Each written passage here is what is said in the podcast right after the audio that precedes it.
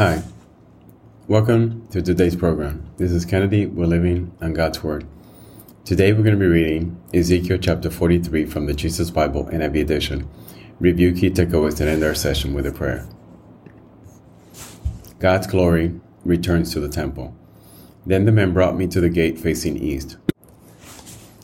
And I saw the glory of the God of Israel coming from the east. His voice was like the roar of rushing waters, and the land was radiant with his glory. The vision I saw was like the vision I had seen when he came to destroy the city, and like the visions I had seen by the Kebar River, and I fell face down. The glory of the Lord entered the temple through the gate facing east. Then the Spirit lifted me up and brought me into the inner court, and the glory of the Lord filled the temple. While the man was standing beside me, I heard someone speaking to me from inside the temple. He said, Son of man, this is the place of my throne and the place for the soles of my feet. This is where I will live among the Israelites forever. The people of Israel will never again defile my holy name, neither they nor their king, by their prostitution and the funeral offerings for their kings at their death. When they placed their threshold next to my threshold, and their doorpost beside my doorpost, with only a wall between me and them, they defile my holy name by their detestable practices. So I destroyed them in my anger. Now let them put away from me their prostitution and the funeral offerings for their kings, and I will live among them forever. Son of man, describe the temple to the people of Israel, that they may be ashamed of their sins. Let them consider its perfection, and if they are ashamed of all they have done, make known to them the design of the temple its arrangement, its exits and entrances, its hall design, and all its regulations and laws. Write these down before them so they may be faithful to its design and follow all its regulation. That is the law of the temple. All the surrounding area on top of the mountain will be most holy. Such is the law of the temple. The great altar, restored. These are the measurements of the altar in long cubits, the cubit being a cubit and a handbreadth its gutter is a cubit deep and a cubit wide, in a rim of one span around the edge. And this is the height of the altar.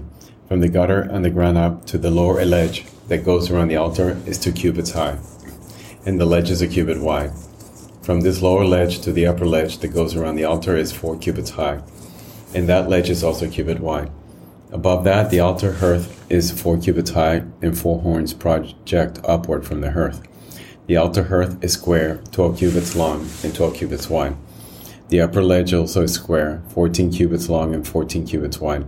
All around the altar is a gutter of one cubit with a rim of half a cubit. The steps of the altar face east. Then he said to me, Son of man, this is what the sovereign Lord says.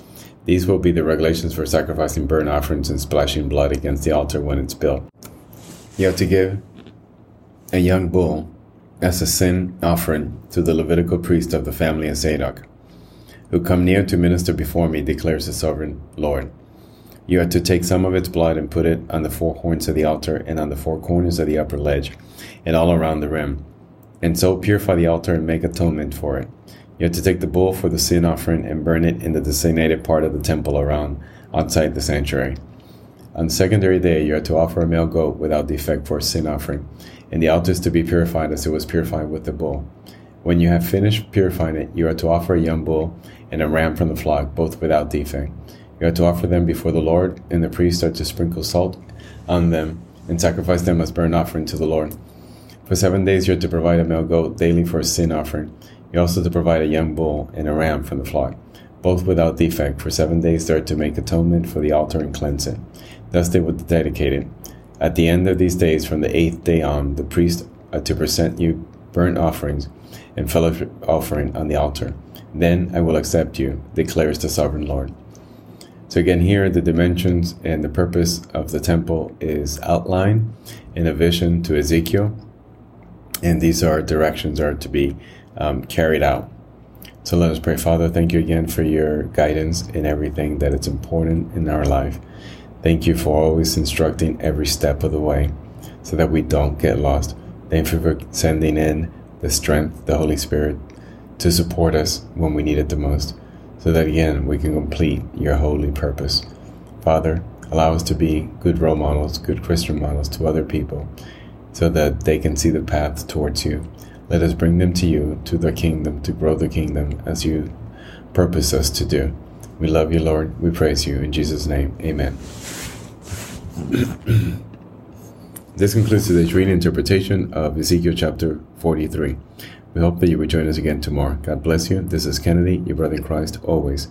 If you feel so inclined, please review and rate this podcast by scrolling all the way down. Thank you.